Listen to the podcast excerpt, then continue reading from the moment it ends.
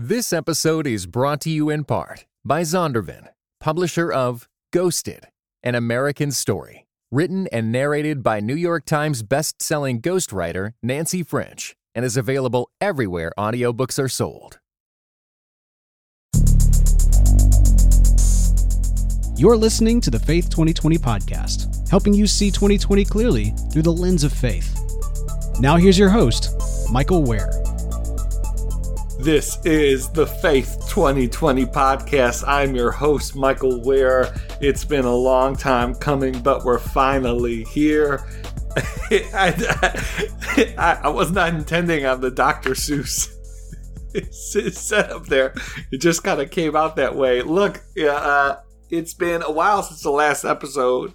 Um, I'll be honest, some of it is just life stuff, but also wanted to allow for numbers to develop, for the exit poll data to kind of settle a bit. And then, you know, we've had, obviously, since our last episode, we had an election. Uh, we've had a series of sham lawsuits. We've had a bunch of ridiculous democracy undermining bluster from the man who's sworn to uphold our Constitution. But today, uh, the day I'm recording, Monday, December 14th, the electors are going to solidify what we've known for well over a month now, which is that uh, Joe Biden is the next president of the United States. Kamala Harris is the next vice president of the United States. In this episode, we're going to talk about how they did it, uh, particularly the role that faith played. Uh, and, and, look, we, we took something of a risk doing this podcast. When we started this podcast, I felt like faith was going to play a important role in this election.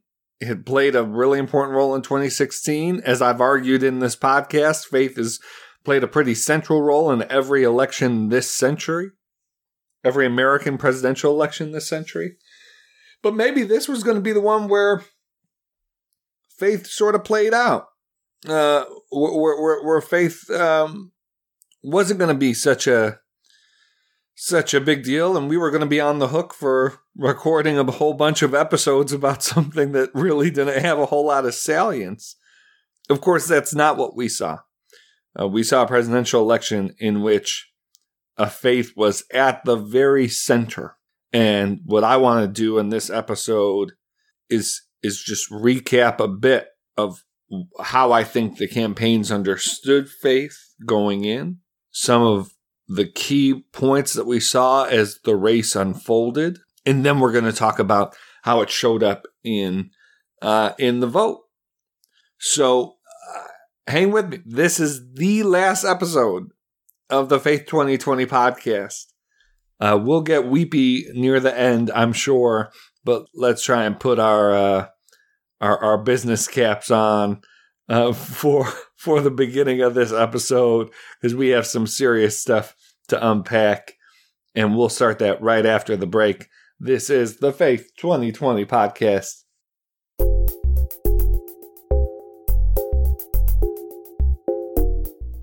We're back. This is the Faith 2020 podcast. Uh, we'll ask you to listen through to the end of this episode, uh, even after I you know, get to unpacking the results because near the end of this episode, I'm, I'm going to talk a little bit about how we can stay in touch and also I don't, I don't know how much I want to share, but um, this is the last episode of the Faith 2020 podcast. It's not the last episode of uh, of a podcast that I'll be doing ever.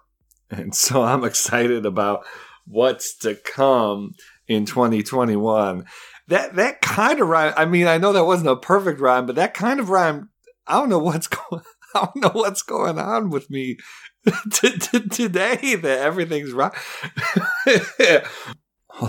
we we gotta let's keep this on the tracks. All right. So as I noted, what I what I want to do uh, in this segment is just recap sort of what I feel both campaigns sort of went into this thing understanding, and then and then we'll we'll unpack the results.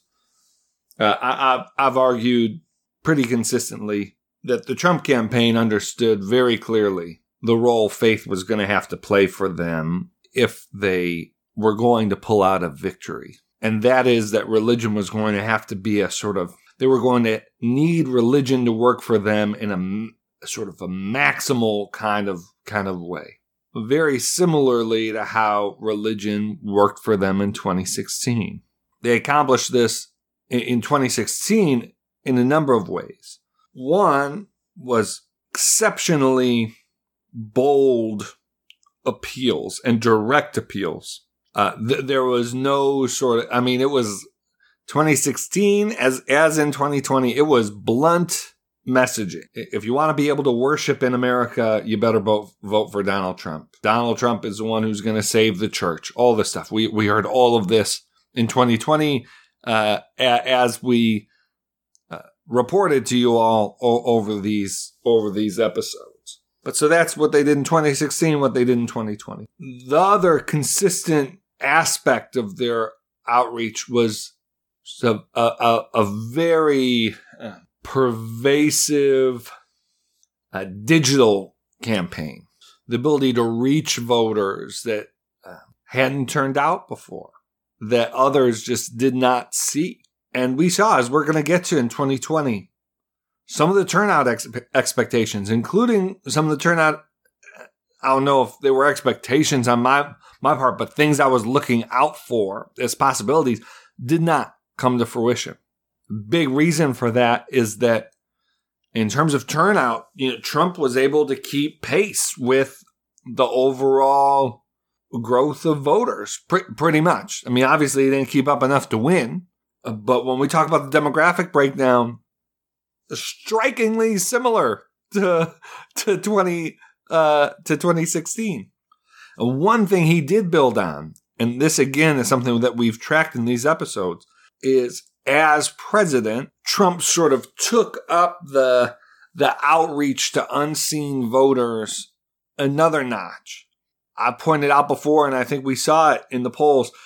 Uh, it, well, in the election results, Trump's willingness to give a platform to religious leaders that would that did not have the respectability to be lifted up by previous Republican presidents and frankly previous uh, Democratic uh, politicians.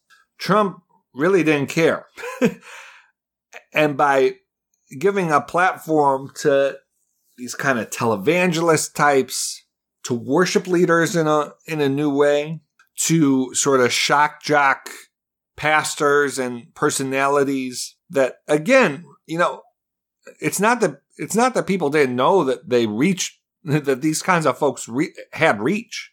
It, it was that the, the, the sense of respectability, the the sense of you, you know, uh, it would be beneath the office to showcase some of these folks. Trump, Trump didn't have a, any sort of concerns like like that. And it's important to note these are folks that appeal not just to conservative white voters, but these were folks I think Trump and his team had an understanding, you know, had a appeal within pockets of uh, the Hispanic uh, and black vote as well. So all these, all these things sort, sort of played out. What was different from 2016, 2020 a bit. I mean, I mean, so right. So obviously, a lot. You know, Trump was an incumbent and wasn't running his sort of outsider appeal. Was preserved in some ways by the fact that he's such he he's been such a abnormal president. But still, you're in office for four years. It's it's hard to run the same kind of uh, you know campaign against the establishment that that you did in your first run. So a lot, a lot was different. When it comes to faith, here's here's the thing that was the key difference. In 2016, the Clinton campaign decided to respond to Trump's bold outreach using words and people that typically hadn't been within the norm of American politics. The Clinton campaign decided to see that, let Trump do his thing, and basically use it as a foil to appeal to other voters.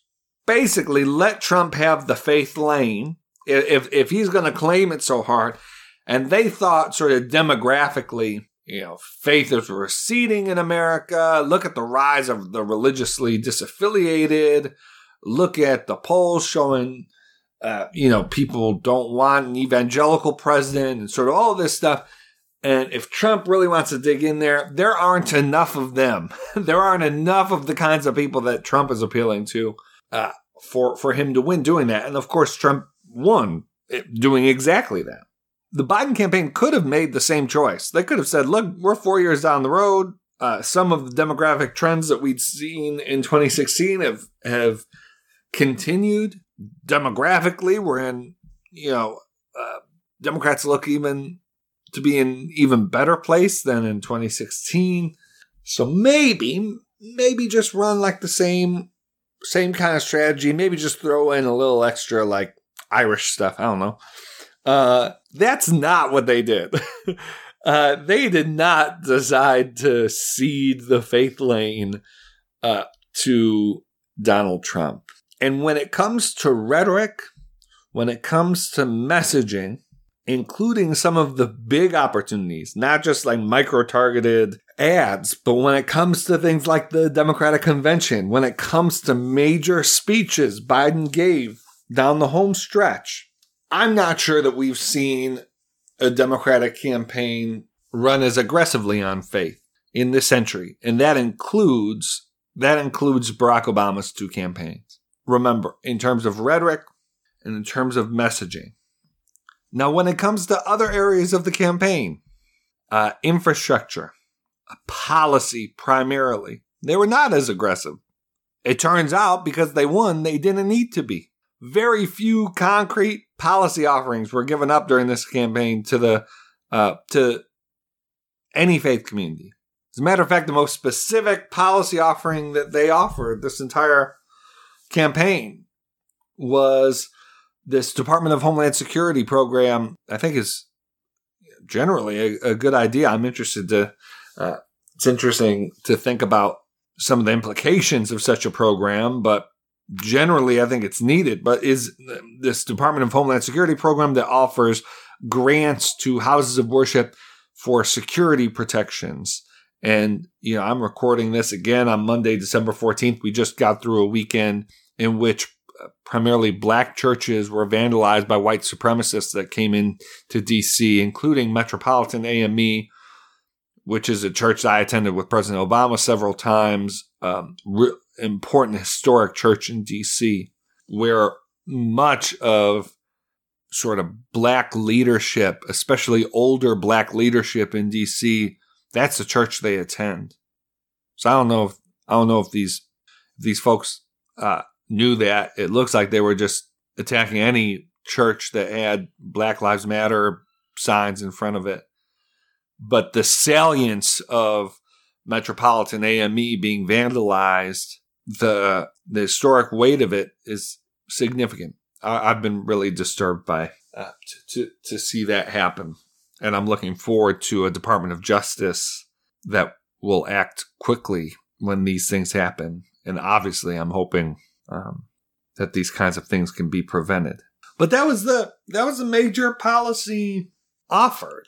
The Biden campaign didn't adjust any of its policy positions from the Democratic primary when it came to social issues through the general. Uh, th- there, um, th- there, there wasn't a special offering, uh, sort of a special policy around Catholic schools, for instance, that I'm aware of. There wasn't uh, something even around no- nothing that I saw being advanced, sort of to the faith community around even things like greening congregations. I mean, there just wasn't the policy specificity was not there. And as we've discussed from the very early episodes, you know, that is one lever that you think about when doing outreach to the, to the faith community or really any other any other community. And we'll we'll talk a bit more about that.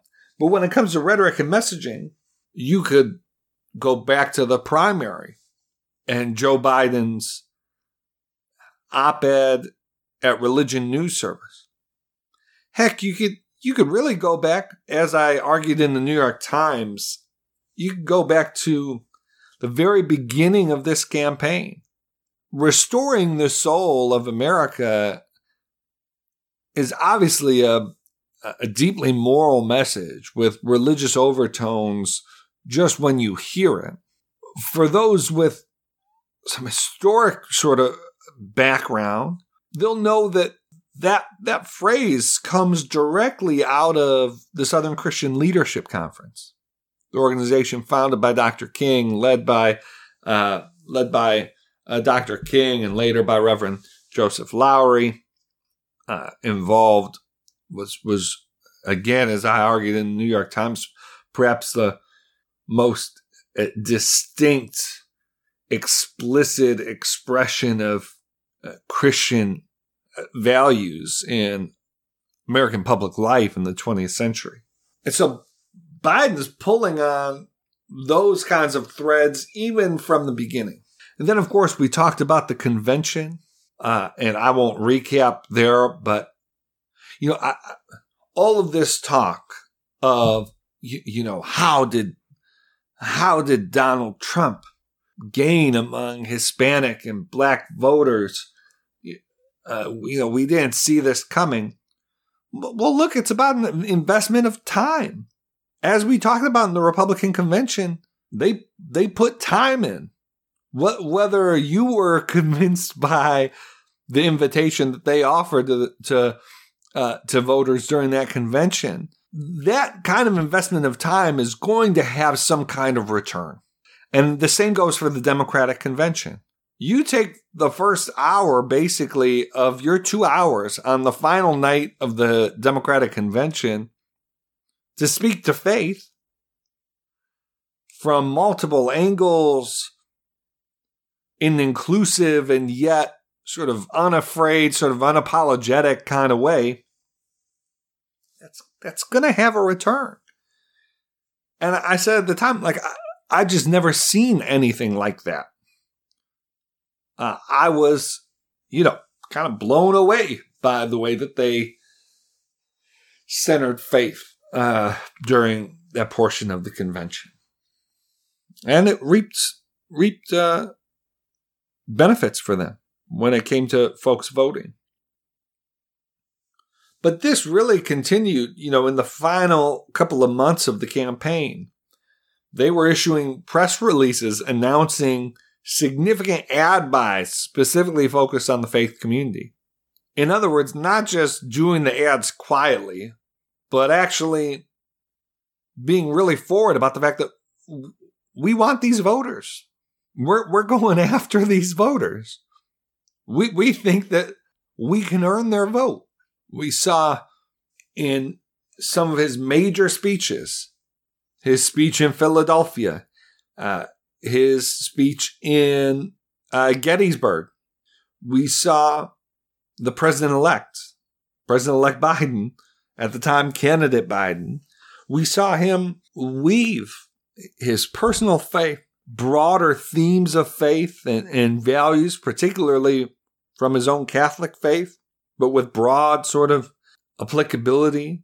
Uh, again, in, in, into these speeches that were billed as, you know, Biden's closing case or, uh, you know, uh, speeches that, you know, Biden spent hours working on himself, etc. And, and faith was a part of those. It wasn't these little side pieces.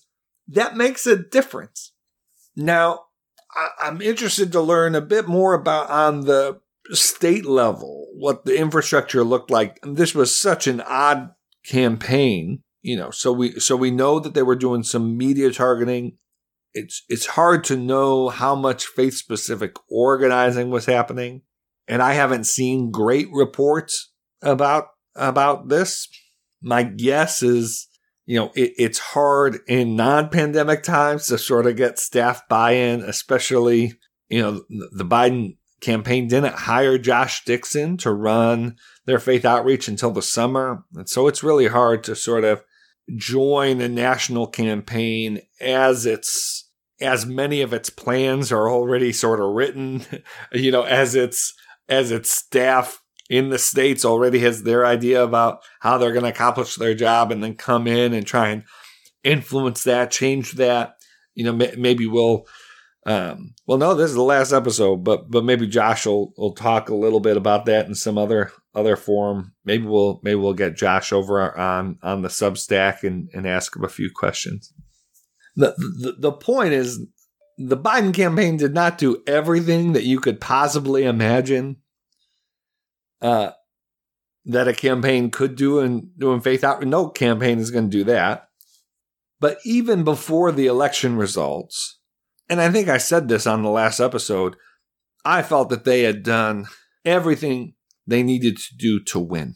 And that if they did not win, you know, outside of additional reporting coming up that, you know, just um, brought to light new details about how they were approaching faith or whatever, based on everything that we knew at the time and, and everything that I know now, you know, my, my, my thought was if they did not win, then yes, you could critique around the edges of uh, what they did on faith and said, well, maybe if he would have given one more speech here, or maybe if they would have put up some more money there, um, you, you know, you can make those kinds of arguments. My approach going into election night was if, if Joe Biden does not win, then primarily the onus falls on those of us who thought that faith could faith outreach could make a difference that the, that they had made enough sort of investment and had done enough right when it comes to faith that you really would have had to go back to the drawing board had they lost.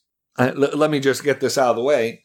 J- just one last piece on the on the policy front. Had the Republicans had a competent nominee who had the ability to actually press Biden on policy, uh, the way that the Biden campaign approached policy would not have been sustainable. But Biden didn't have to deal with that.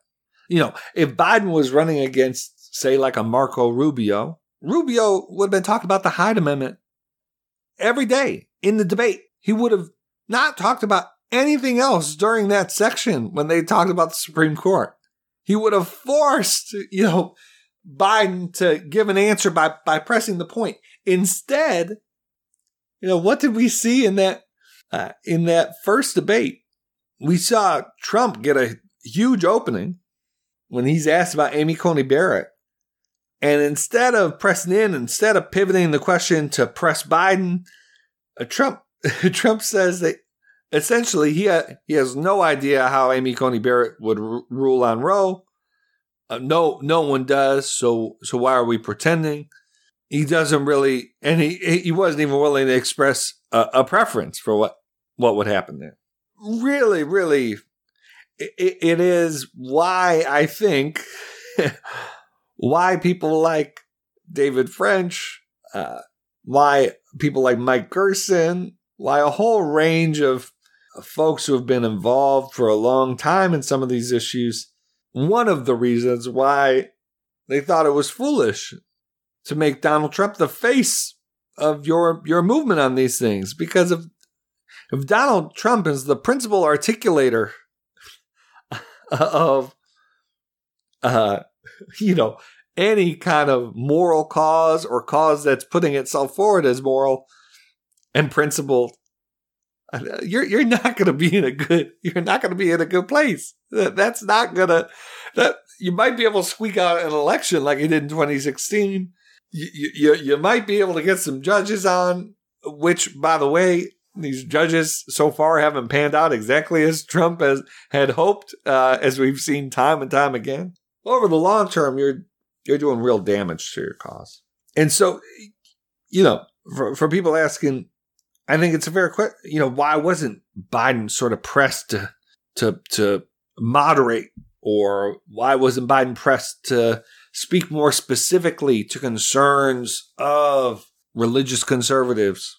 Well, you, you, you need someone who's going to press that case. You, you need a candidate who's going to, to actually prosecute that argument. Yes, you know, debate moderators could have done more, like, but at the end of the day, it's it's what the candidate is pressing. So if Donald Trump isn't willing to say what he thinks should happen with Roe, the debate moderator really doesn't have much much to work with in terms of following up and President Biden on the same. Uh, and so it's um, that's what happened on the policy side. if folks were looking for a presidential campaign that was about sort of a a debate about ideas, then you don't nominate Donald Trump as your party's standard bearer because you're you're not going to get a debate about ideas uh, if if if that's the setup. All right, so you know we we covered some of what Trump did near the end. I mean, basically, in in the weeks up to the election, as expected, the the temperature and the sort of bluntness of these appeals to religious voters picked up. Eric Trump said his father had literally saved Christianity. Donald Trump was saying all kinds of crazy things. Um, but at the end of the day, Joe Biden himself provided the antidote to these kinds of appeals, and he did so proactively. Oh, Donald Trump's the only one who will save the church? Well, then why is why, why does Joe Biden attend church more in a week than Donald Trump has his entire presidency? That's only a slight exaggeration, by the way. Um, oh, Trump's going to stand up for against a culture that's insulting, you know, religion. Then why is it Donald Trump who's saying bad things about Pope Francis? Well, Joe Biden is quoting Pope John Paul II you know, a few weeks out from election day. See, Joe Biden just did not give Trump the runway that Trump needed in order to pull out this election. And that's what we see when we look at the numbers, when we look at the results. And that's what we're going to do right after this break. This is the Faith 2020 podcast.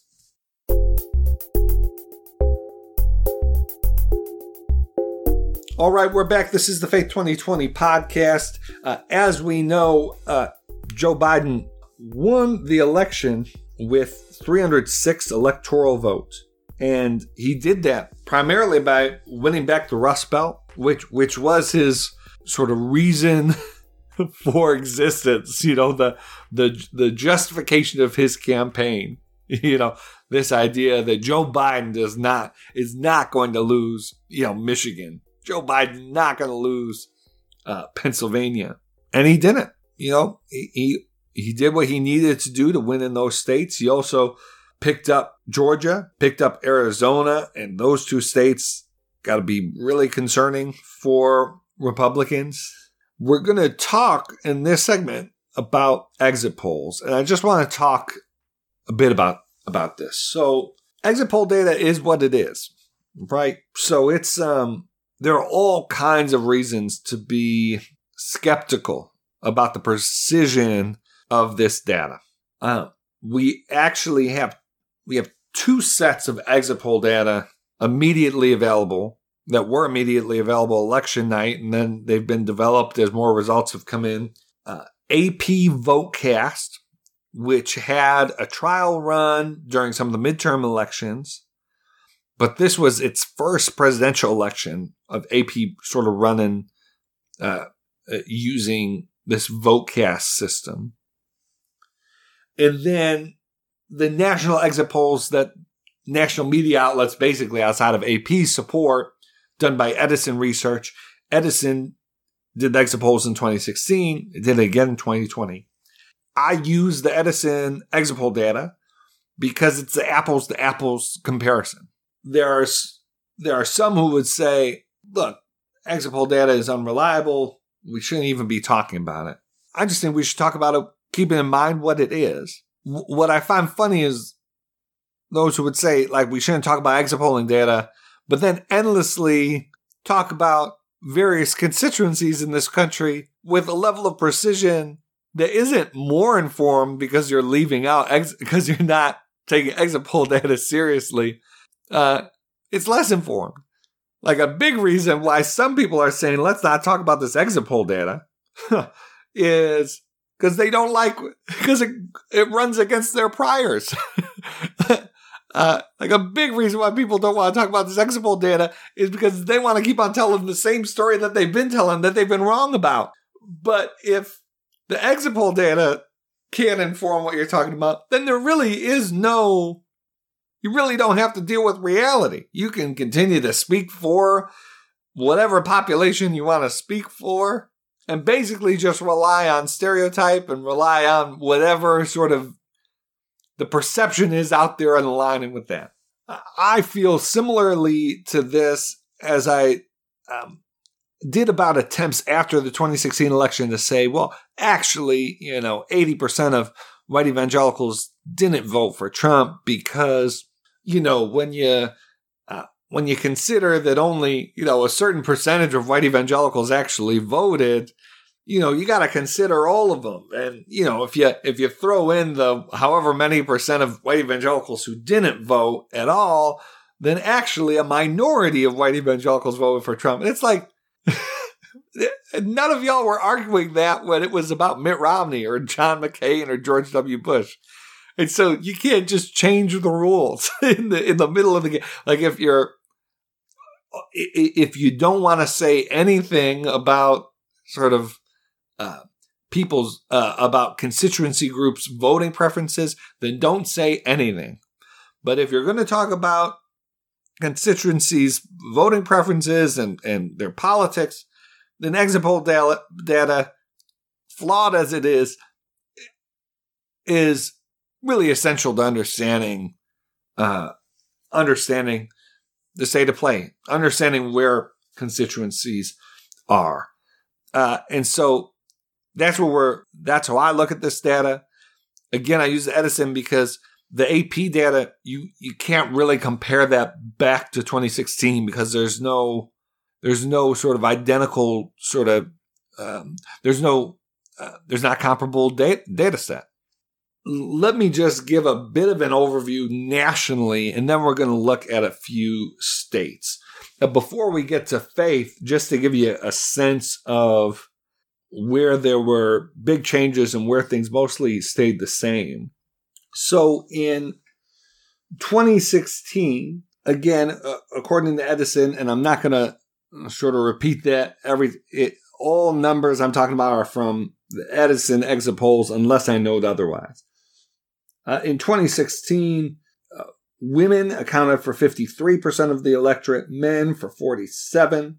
Uh, Trump won uh, men over Clinton 52 to 41%. Clinton won women 54% to 41% for Trump. Now, in 2020, Edison shows uh, women at 52% of the electorate, men at 48% of the electorate. So a, a, bit closer, but obviously within the within the mar- margin of error there, you know, pretty pretty similar. Then again, you know, if you if you go just by you know the the the, the numbers here, you know, that's a two point swing.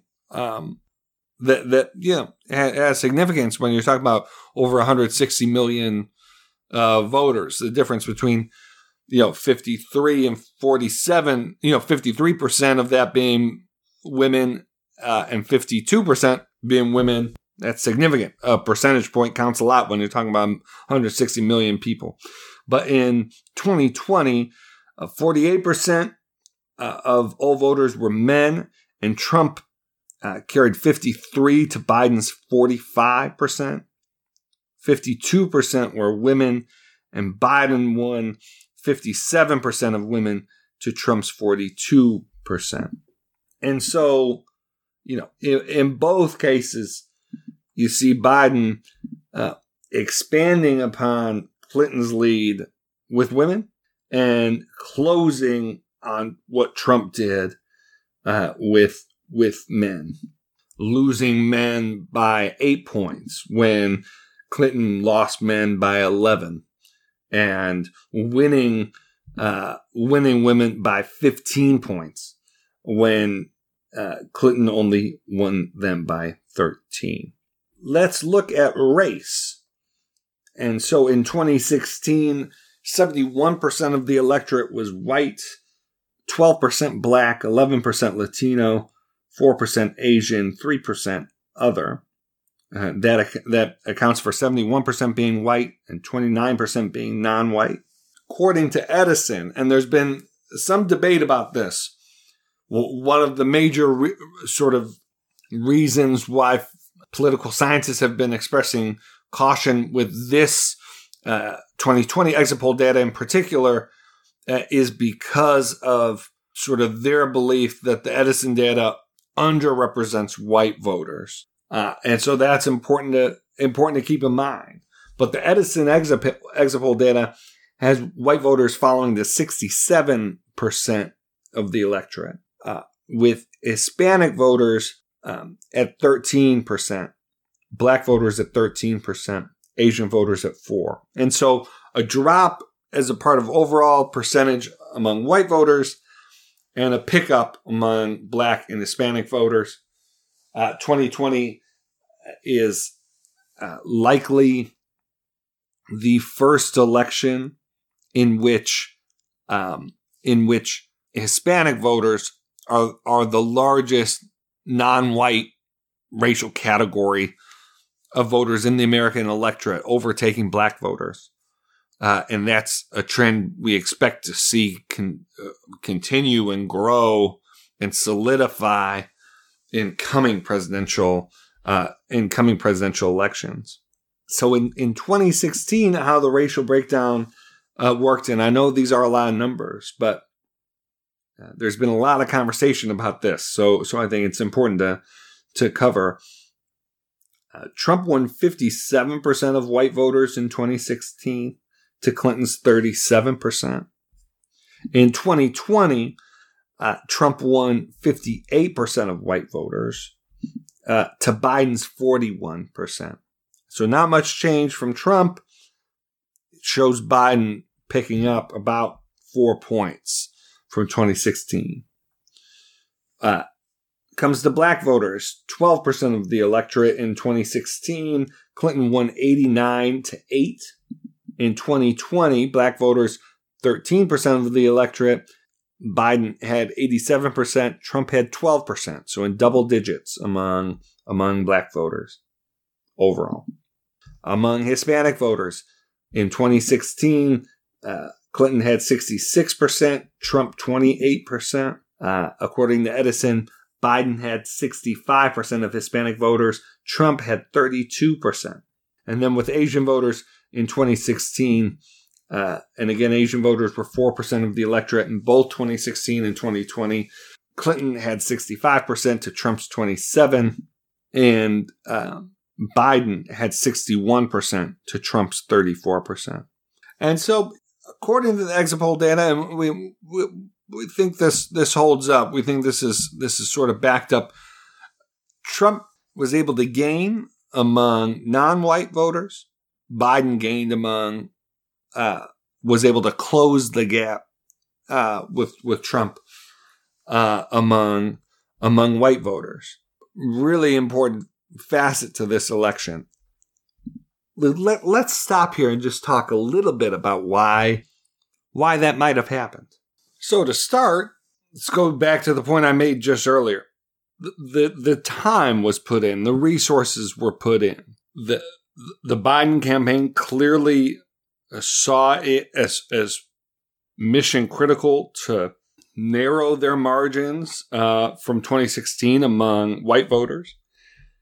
The Trump campaign clearly saw an opportunity to make up for some of the losses of that they they expected among some voters uh, to be made up for with outreach to black and Hispanic voters, and their campaigns reflected that.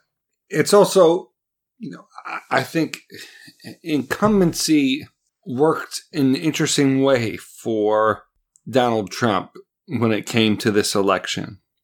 The fears and concerns and the the idea that he would be a, a clear and present danger uh, th- threat to democracy that was communicated from the left from the, the moment he went down the staircase to announce his campaign in 2016 uh, his campaign for the 2016 election and so well, I do think there was a incumbency did sort of um, make some of Trump's challenges more intractable in that he, you know, doubled down on who he is in some critical ways. You know, the tweeting didn't stop. Uh, he continued to use both the bully pulpit and you know, policy levers in ways that harmed American communities. But in, in another way, it was almost never going to, it's very difficult, would have been very difficult for Trump to be as bad as the left warned he would be, particularly for black and brown communities. Now, I don't say that to understate anything that Trump did, just for a percentage of especially Hispanic voters, then for a subset of primarily black men, in terms of their their felt experience, their daily lives, not not you know, not following every single thing that Trump did, but just their lives over the last four years. Donald Trump didn't live up to sort of the the worst prognostications. And so because the rhetoric of the 2016 campaign was so strident against Trump, for some folks, in some folks' minds, it was like, well, it wasn't that bad. Like, he got some good stuff done. You know, the country's still standing. So, like, what are people all fired up about? Maybe folks'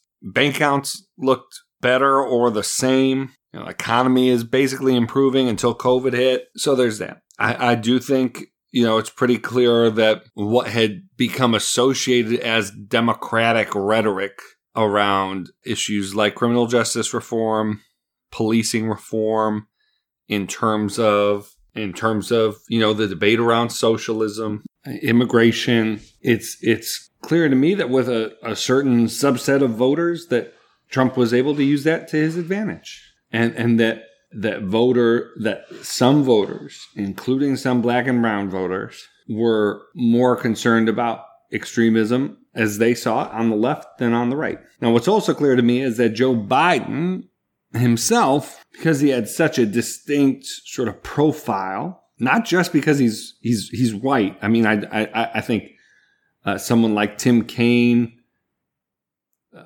potentially someone like Pete Buttigieg, obviously like a, a Bill de Blasio.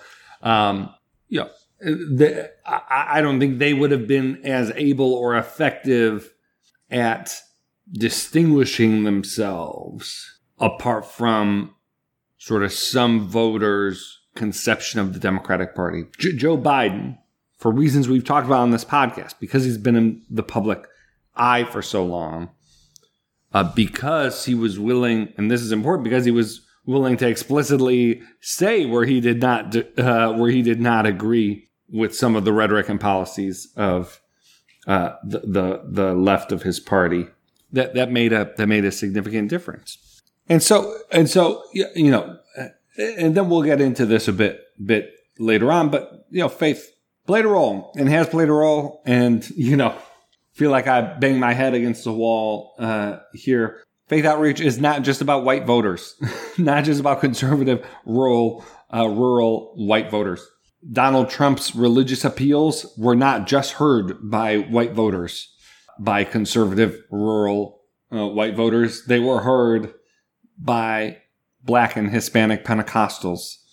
They were heard by pro life Hispanic Catholics. Now, right? Like it, it turns out that Biden could afford to lose Biden could afford to have a, a margin that was not as large as Hillary Clinton's with some of these constituencies in some of these states and win. And so, like, you know, in the, in the afterglow of an election victory, you know, you, you, you can look back and say, well, maybe he, maybe he needed to, to, um, in terms of resources and in terms of allocation of what they were doing, maybe you know, he won. So, so maybe this was the way he needed to win. If he would have lost, then of course we'd all be having conversations about, you know, what should have been done to keep the margin among black and Hispanic voters what it was. And we wouldn't be talking about the fact that he closed it among white voters. But he won. And so that, that like puts a, a sheen on everything that happened. And, and then, you know, I do just want to say, yes, uh, some of these numbers are significant. You know, so when you look at a swing, for instance, among Hispanic voters, Biden won them by 33%, while uh, Hillary won them by, you know, 38. You know, five point swing, that's that's significant. A six point swing among black voters. You know, that's a that's a pretty that's a significant swing. We do just need to slow our roll a little bit. Some of the uh, uh, some of the election analysis following in, in, the immediate weeks after the election. Uh, we're making it seem like Donald Trump pulled off some kind of a rainbow coalition. That's not what we have here. I mean, Trump Trump got 12% of the black vote, 32% of the Hispanic vote, 34% of the Asian vote. These are not even these are numbers that are surprising because of coastal media and Democrats sort of very low expectations for Donald Trump with anyone but white rural voters. and so, um, but these, these numbers are not out of whack with George W. Bush numbers by any means. And so, you know, we should just be a little, I think it is right to be concerned about uh, if you're a Democrat, it's a Democratic sort of strategist, it's right to be concerned about is there something in this data that suggests if Republicans wanted to, they could build a more robustly multiracial sort of working class coalition. And I do think that's there. I do think that some of these numbers do not bode well for those who think that demography is destiny, that Democrats can take voters from racial minority communities for granted. Yes, all of that is there. And that those conversations need to be had. And I would just suggest those conversations need to be had uh, on the basis of black and brown voters' actual positions on issues, not what advocacy groups want their positions to be. So that's something else that we're seeing in the wake of this, which is people sort of identifying uh, that Democrats showed some slippage among black and brown voters. And so these advocacy groups are coming in saying, well, that's because you didn't do this that we have been asking you to do, or you haven't done that that we've been asking you to do. Well, it, it turns out that the voters that defected from the Democratic ticket in uh, 2020 don't seem to be the kinds of voters who care at all what these DC advocacy groups have to say. like, um, not to paint with too broad of a brush, but you look at the exit poll data and you just look at public polling data on various constituencies themselves, and then what advocacy groups claiming to represent these constituencies are out pushing candidates to do, and it's quite different. it's quite different. And so, yes, the Democratic Party should absolutely look, have a have a very close look on how to ensure in the future that the Democratic Party continues to be the home for the large majority of uh, Black and Hispanic voters. That should be done in consultation and and the pursuit of real understanding of those voters themselves, not using advocacy groups as intermediaries for understanding these groups. Uh, that that will not be uh, the way the way to go. All right, let's see if there's any other. Um, you know, uh, just one more note on the on on the racial. You know, black and Hispanic Hispanic men were generally more were, were more likely to vote for Trump than black or Hispanic women, uh, and so for 2020 19% of black men voted for Trump. Now they accounted for 4% of the electorate, the overall electorate. 9%. So only only 9% of black women, which were 8% of the electorate, voted for Trump. Now among Hispanic voters it's a little tighter. So among Hispanic voters, 30 uh, Hispanic men 36% voted for Trump among Hispanic women, 30% voted for Trump. And so a little tighter. But we see the same, uh, or we see, you know, a similar, you know, Hispanic men only account for 5% of the electorate. Hispanic women account for 8%. So that's something else that's playing out here. If you saw Hispanic and black men voting at the same rate as Hispanic and black women, you know, we'd see, um, we'd see the overall black Hispanic numbers look even more different in this election. But because black and brown females are much more, uh, are better represented as a portion of the electorate than black and brown men, then that plays in Biden's favor. It kind of mutes some of the, some of the differences that we're, that we're seeing here. Um, before we get to faith, you know, just one more thing I want to, I want to uh, point out here, which is on the ideology front. So in 2016, uh, 26% of voters were liberal, self identified liberal, 39% moderate, 35% conservative. Uh, among moderates, uh, Clinton won 52 to 40%. Which is like, oh, okay. I mean, it's always good to win moderates. You know, you are running against Donald Trump, though. So, you know, eking out moderates is, uh, you know, not, not where you want to be, in my view.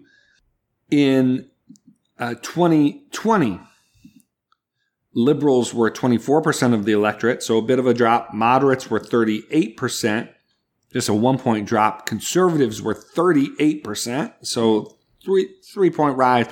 But again, you know, when it's when you're talking about differences of one to three points, you know, you you don't pay too close attention to that. But look at the moderate vote. So again, in 2016, Clinton won moderates 52 to 40. Joe Biden won moderates in 2020 64% to 34%. It's 30 points. Clinton, Clinton won them by 12. Joe Biden won them by 30. I mean, that's that's just incredible. I mean, like really, really stunning. And faith in my view, just played into that a great deal. Let, let, let me walk you through. And again, these are national numbers. We'll, we'll take closer looks at, at, at I want to, want to give you a close look at Georgia and I want to give you a close look uh, at Michigan. Um, but, but let's stick with national. In 2016, 52% uh, Protestant, 23% Catholic, 3% Jewish, Another religion was 8%, no religion 15%. Trump won Protestants 56 to 39, Catholics 50 to 46. Clinton won the Jewish vote 71 to 23. Among those who claim no religion, Clinton won 67 to 25. Let, let's quickly go through these because I, I, think the Catholic number is important. The Protestant number is, I think, less helpful when you're talking about all Protestants across denomination and race. But in 2020, Protestants were 43% of the electorate. So significant drop here, uh, according to Emerson. And again, take all this with grain of salt, but 43% Protestant compared to 52% just four years ago. They have Trump winning the Protestant vote 60 to 39. Biden winning the Catholic vote 52 47. So that's like the first really serious change uh, in, in, in the faith vote that I think is, as I've told you all along, I, I, I told you Catholics would decide this election, and that is a swing from Trump winning uh, among uh, four points among the Catholic vote to to uh, to Biden winning five points. So that's a nine point swing. And Catholics accounted for 25% of the electorate, according to Emerson in 2020. Uh, there's no Emerson does not have a vote breakdown for among Jewish voters. Um, among those with no religion, uh, Joe Biden won uh, 65 to 31 percent, uh, and so um, you know, Trump gained a bit there, according to Emerson. Uh, the other thing that's worth noting is no religion jumped from 15 percent of the electorate to 22 percent of the electorate. So, what happened with white evangelicals? Uh, I believe I said heading into this, uh, heading into the election, and really for for a couple of months beforehand, uh, ever since the convention, I was really confident that Biden would best uh, Barack Obama's 2012 numbers, and end up somewhere between 2008 2012 and that's exactly what he did joe biden uh, donald trump won 76% of white evangelical votes. Joe biden won 24% so some reporters have, have asked me you know does this signal you know the democrats have turned a corner with white evangelical voters? Um, and historically you know, the answer is no. The, the answer is this is more of a reversion to the norm of the 21st century after, again, you know, uh, a historically poor performance among white evangelicals in 2016. But it's a significant swing. We're talking about a 12 point swing among a demographic that, according to Emerson, was even higher as a percentage of the electorate in 2020 than it was in 2016.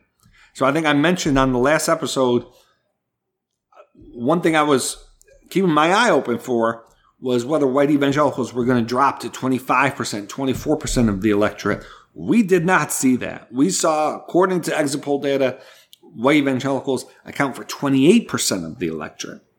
So higher as a percentage of the electorate than they were in 2016. But what was the difference here? A 12 point swing among white evangelicals, accounting for over a 5 million vote swing in Biden's direction. And this showed up in battleground states, as we're going to get to. And so that's that's what the religious vote in this election looked like. Now, you know, typically when we get to January, uh, we'll get more finely tuned data. I would love to know, and really, I'm not, I'm not even expecting this data, but I am curious as to. Um, I, I, I tend to think that a lot of Biden's gains among black and brown voters would be disproportionately uh, concentrated in among Pentecostals. So, you know, I would love to see a, a denominational breakdown, especially among black Protestants, because black Protestants as a whole, that's not going to tell us all that much. You know, I have seen some numbers that suggest that religiously unaffiliated black voters were more likely to vote for Trump than those who are religiously affiliated though you know I haven't seen anything that seems to write that in blood. Uh, uh those that's just sort of um, some preliminary sort of uh, thoughts that I've seen, um, but we we just don't have that data uh, at this point. Um, I would love to see a, a breakdown on age among evangelicals. I would love to see white mainline Protestants uh, broken down, especially at the state level. Methodists in Texas are so different from Methodists in uh, in Ohio, for instance. Um, but but this is the data we have now. The overall picture it tells us is that Biden's gains among white voters were made among religious white voters. This is this is really important. Those with no religion made up a larger percentage of the electorate, and we know that that's an overwhelmingly white category of voters. And Biden, his lead actually shrunk there as compared to Clinton in 2016. And so, overwhelmingly white category of, of those who don't claim a religion, Biden's lead shrunk there. But he gained among Catholics, which uh, are not as overwhelmingly white, but just as a, as a matter of raw numbers, are still majority white, though a large percentage of that Catholic vote is Hispanic Catholic. And then obviously white evangelicals, he gained 5 million votes there.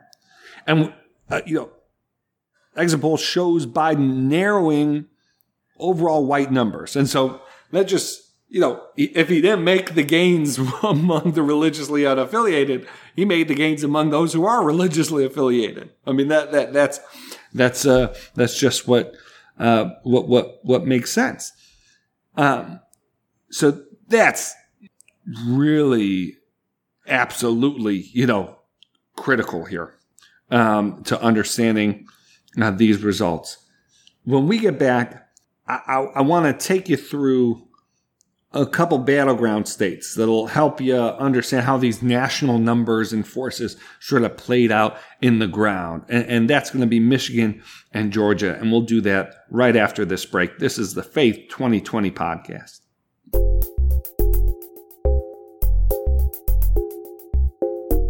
All right, we're back. This is the Faith 2020 podcast. And let's, I want to look at a couple states and unfortunately, the state level data is worse than it is even worse than the national in terms of how fine tuned it is. So, for instance, I want to talk about Georgia, but for Georgia, the only religious exit poll data we have from Emerson is for white evangelicals. But the difference there is significant enough that it's it's worth us uh, worth us talking about it. And so uh, white evangelical. So again, so this state, the state of Georgia, was obviously very close. It was a state that Joe Biden won uh, by about twelve thousand votes. White evangelicals uh, accounted for thirty three percent of the electorate, and Donald Trump won eighty five percent of them. So right, you're thinking, wow, that's that's a blowout. Uh, Joe Biden got 14% of white evangelicals uh, in the state of Georgia. So, right, like he got demolished. Well, look at 2016. 2016 in the state of Georgia, Donald Trump won 92% of white evangelicals. Hillary Clinton won 5. 5% of white evangelicals. So that's a 87 point margin that Trump had among white evangelicals. Joe Biden closed that to a margin of 71 points. So still got crushed. But that's a 16 point swing among a third of the electorate. About 5 million voted in Georgia in 2020. And so, you know, just do the do the net. So about about let's say a bit over 1.5 million voters in Georgia were white evangelicals. A, a swing that size, you're you're you're talking about a swing of about a quarter million votes. In, in, in a in a state in a state where Joe Biden won by fourteen thousand, just really really significant the, the faith work that went down that state. Now we know other things about the, the state of Georgia. We know that the suburbs of Atlanta are starting to look more like, in terms of voting, like the city uh, of Atlanta. We know that black women in particular turned out big time. We know that, although, you know, it, it's according to the exit poll data, the all the voter registration efforts as insofar as they were focused on black voters in Georgia, you know, the Stacey Abrams who did valiant work. That voter registration did not keep pace with growth in other areas of the Georgia electorate in 2020. According to exit poll data, now we'll we'll see as we're able to match voter files if if if something is massively off with the with the uh, with exit poll data, which it, might be. But according to the exit poll data that we have, the Emerson exit poll data, in 2016, black women accounted for 19% of the electorate in Georgia. Black men accounted for 12%. In 2020, black women accounted for 17% of the electorate, black men for 11%. So, so almost keeping pace. You could even say it's so close, let's call it a wash. But the point is, is that, you know, Hillary Clinton did not win Georgia in uh, 2016, and black voters were, were, were not more of the electorate in 2020 than they were in 2016. Not only that, but according to the exit polls, the breakdown of the black vote was was basically a wash. So in 2016, uh, Hillary Clinton won 89% of uh, the black vote to Donald Trump's nine. Uh, in 2020, Joe Biden won 88% of the black vote to Donald Trump's 11. Now, black voters were 29% of the uh, the electorate in Georgia uh, in 2020, and Biden won them overwhelmingly. So please hear me. This victory is not even imaginable without the turnout and support among black voters that Joe Biden received in, in Georgia. My, my point is the, the turnout wasn't such that everything else could have remained even or, or everything else could have remained constant from 2016 and Joe Biden won. Joe Biden needed something else to happen based on turnout and level of support among black voters in Georgia in order to win Georgia as he did. He was able to able to pull that off. And white evangelicals were were a part of that. As uh, now I, I should say the the way in which race plays into this, I think, is really significant. When I first got involved in presidential politics, I had identified Georgia as a potential area for democratic growth because I knew the evangelical churches in Atlanta so well and saw Atlanta as sort of a vanguard of a young, relatively more progressive evangelicalism than honestly in, in some places up in the north and in California. I mean, and, and then I saw, believe it was in 2008, Barack Obama get 10% among white evangelicals in the state when he was getting 26% nationally. And you know, you just go, you know, what what's are they reading a different Bible in Georgia? You know, what what's what's what's going on here that you'd see that big of a difference between the national showing and the state showing among a demographic.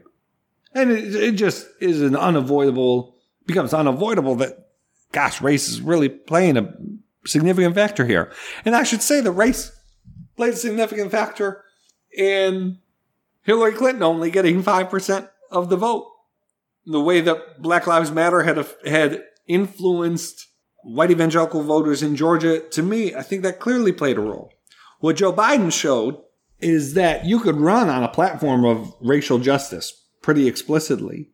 You could have Kamala Harris on the ticket.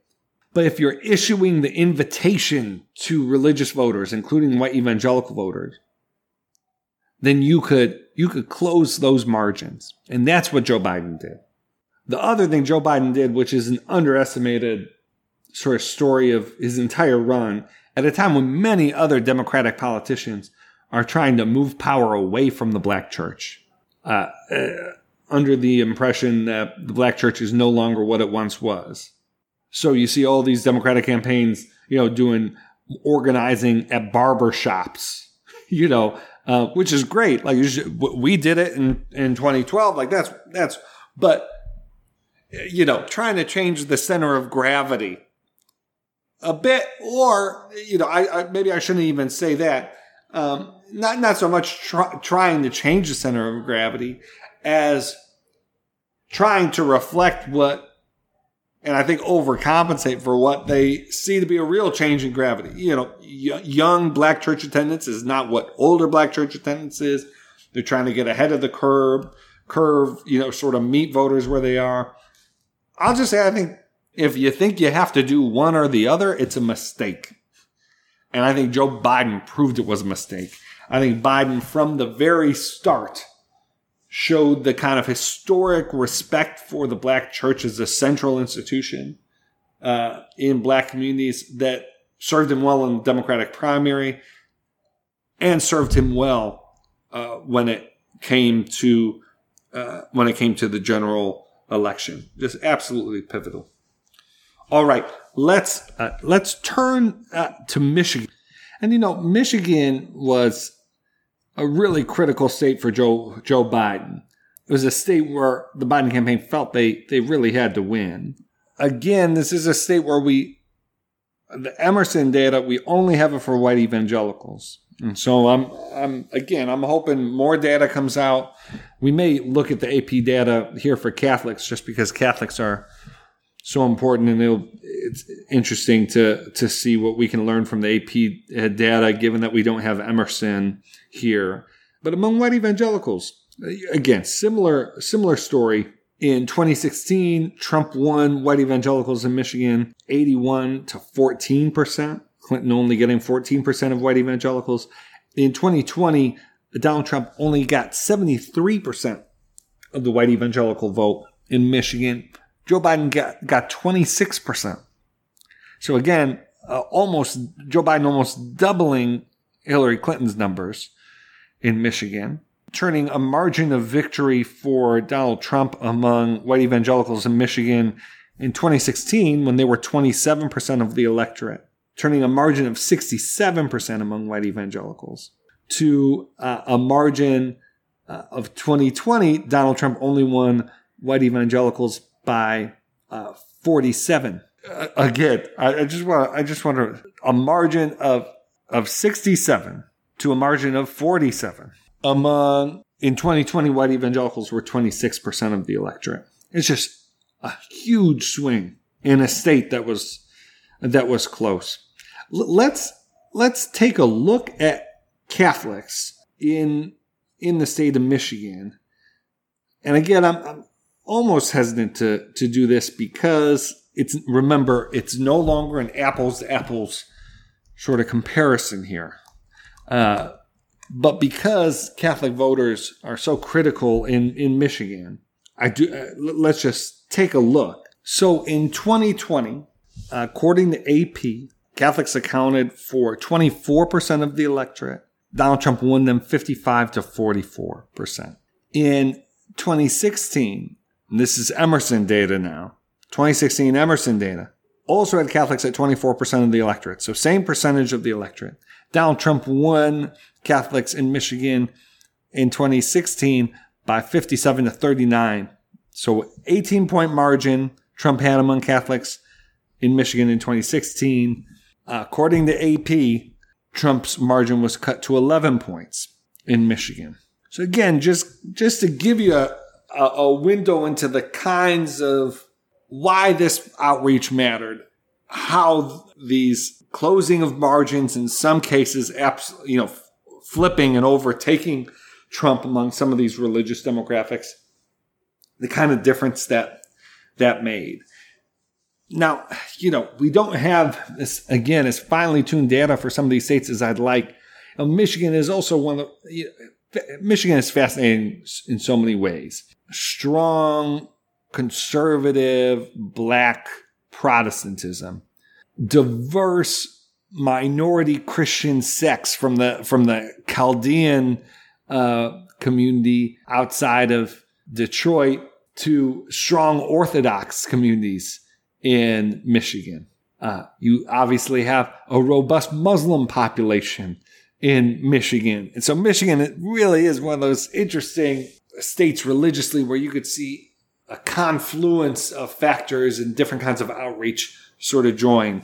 Just one more interesting, you know, fact about Michigan that indicates sort of the way the evangelical vote played is we saw a massive swing in Kent County that covers Grand Rapids, which as some of you will know, Grand Rapids is just hugely important in evangelicalism. A lot of Christian publishers there, several Christian uh, colleges and universities, uh, Christian nonprofits. That gives me an indication that something particular was happening among re- religious voters that isn't that that can't be explained away by other demographic factors. You know, it wasn't just an education thing. It wasn't just a race thing. You look at Michigan and, and you could see faith playing a distinct role. All right. So that's, I mean, we could go state by state. We're not going to do that. Would urge you to dig through the data yourself. I, would stay tuned. Pew usually has uh, among the most significant sort of um, unpacking of the religious vote and the election should come in, I would expect in January, if not earlier. Would encourage you to keep digging through this stuff and trying to get a sense of exactly what played out. Hopefully, I gave you a bit of a good start and gave you some tools uh, for, for, for looking at these numbers. Um, uh, and, you know, you could find the Emerson and the AP poll data uh, both at the national level and state level. New York Times, Washington Post, CNN are all good places to look for that data, and it's organized in, in a way that you can kind of flip through it. All right, when we come back, I'm just going to recap things and uh, and uh, send send you off after this break, the last segment of the Faith 2020 podcast.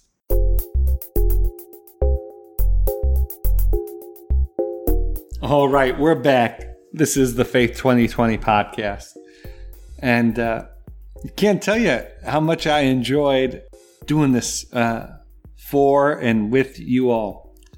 Uh, I'd like to thank uh, my producer, Bo York, for sticking with us and sort of the unpredictable recording schedule and making sure that uh, you all had your episodes uh, with as quick turnaround as possible because these episodes track with current events more than most other podcasts. And we um, and we tried to release episodes when they would be uh, helpful uh, to you, especially during the campaign. Um, I would like to thank all of my guests uh, throughout the podcast. I'm just so thrilled that we de- delivered, I think, on the promise to bring you key voices who were actually going to be influencing uh, the election. Uh, we had Rev- Reverend William Barber. We had Senator Chris Coons. Uh, we had Josh Dickson, who who uh, led faith outreach for the Biden campaign.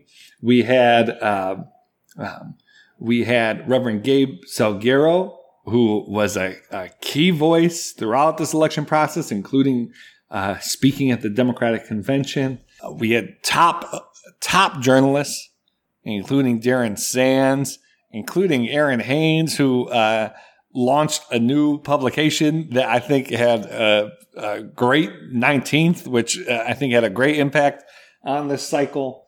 And so just thank you to uh, all of uh, all, all of the guests of the show.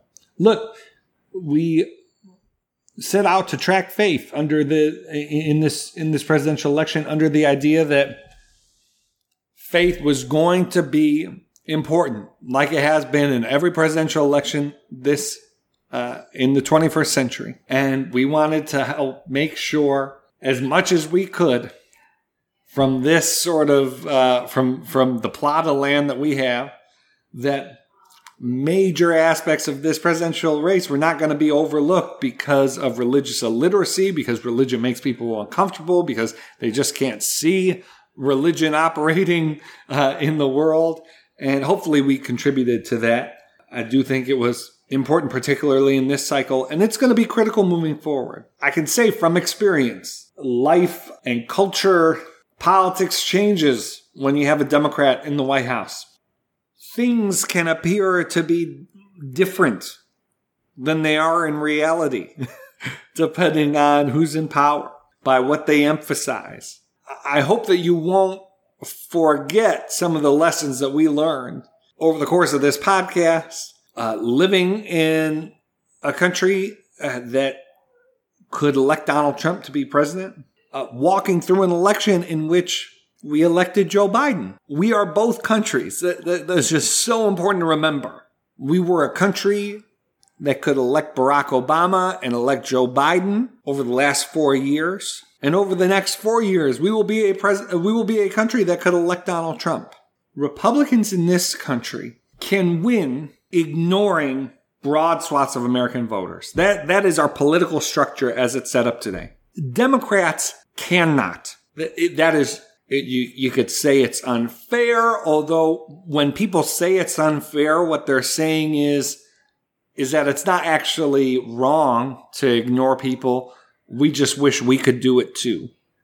Uh, I, I, actually have a different opinion. Uh, I think the presidential campaigns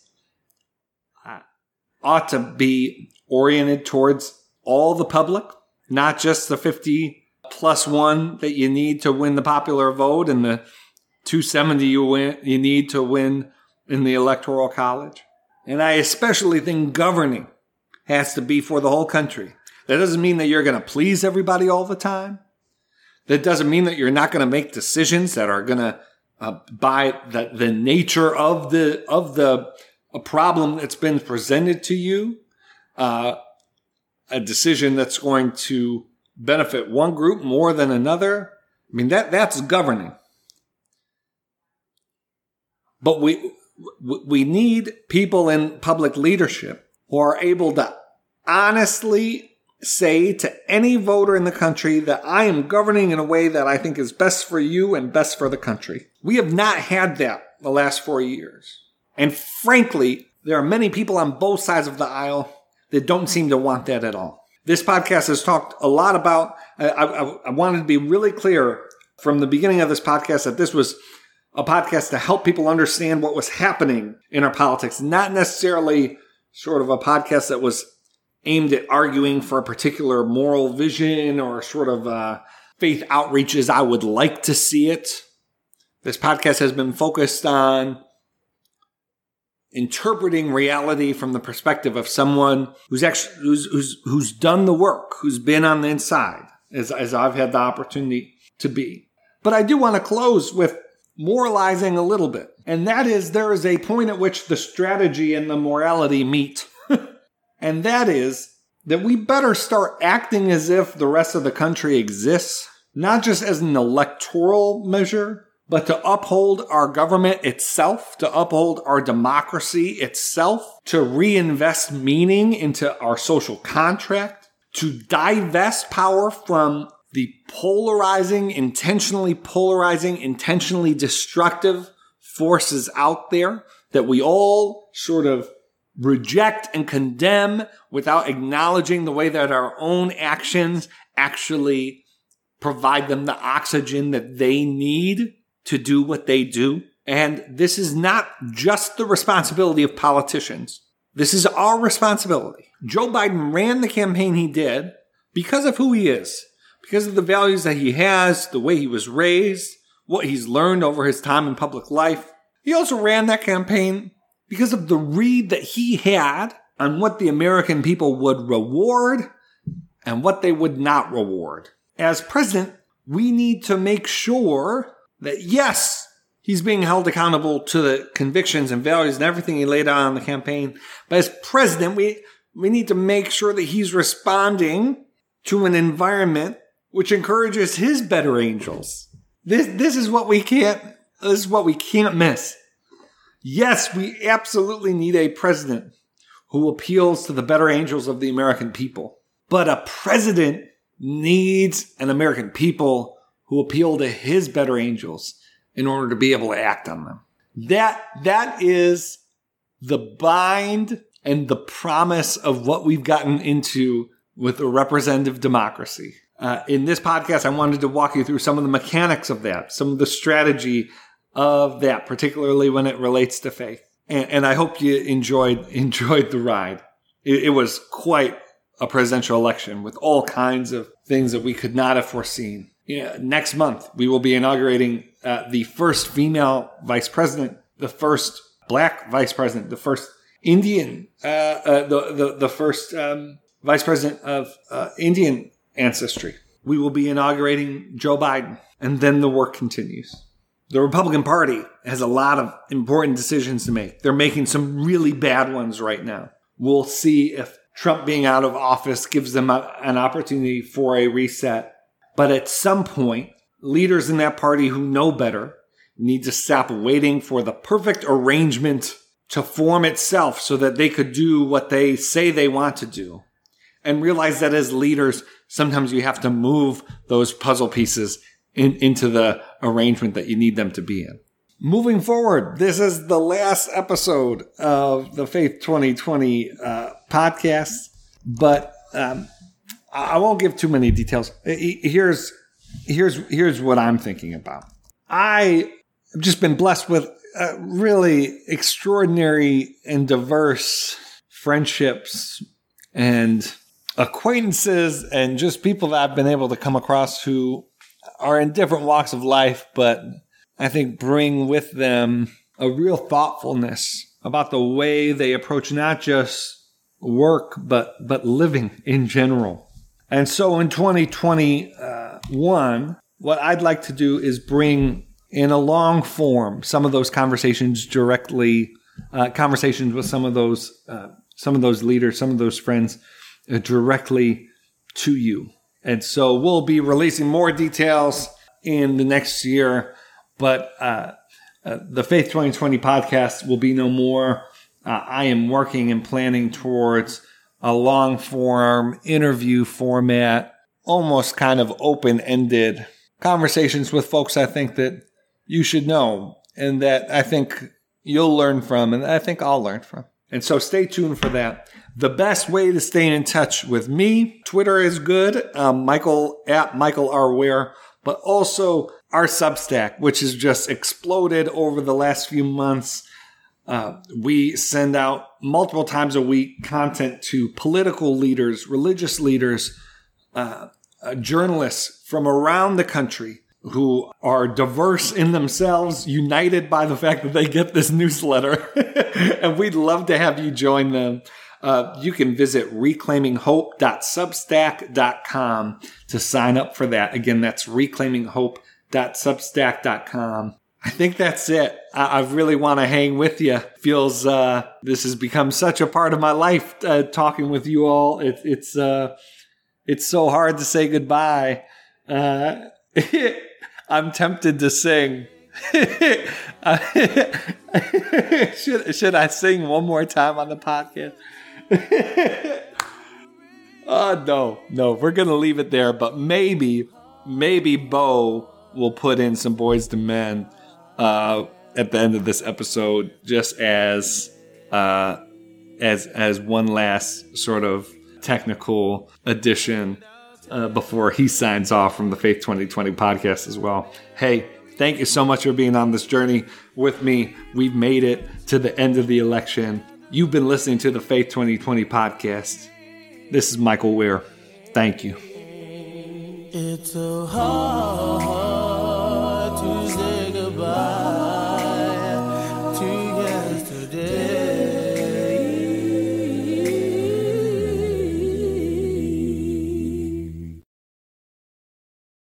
This episode was brought to you in part by the Table Podcast at Dallas Theological Seminary. Listen to rotating hosts discuss issues of God and culture to demonstrate theology's relevance in everyday life. Find it on your podcast app. For videos and more, visit dts.edu/podcast.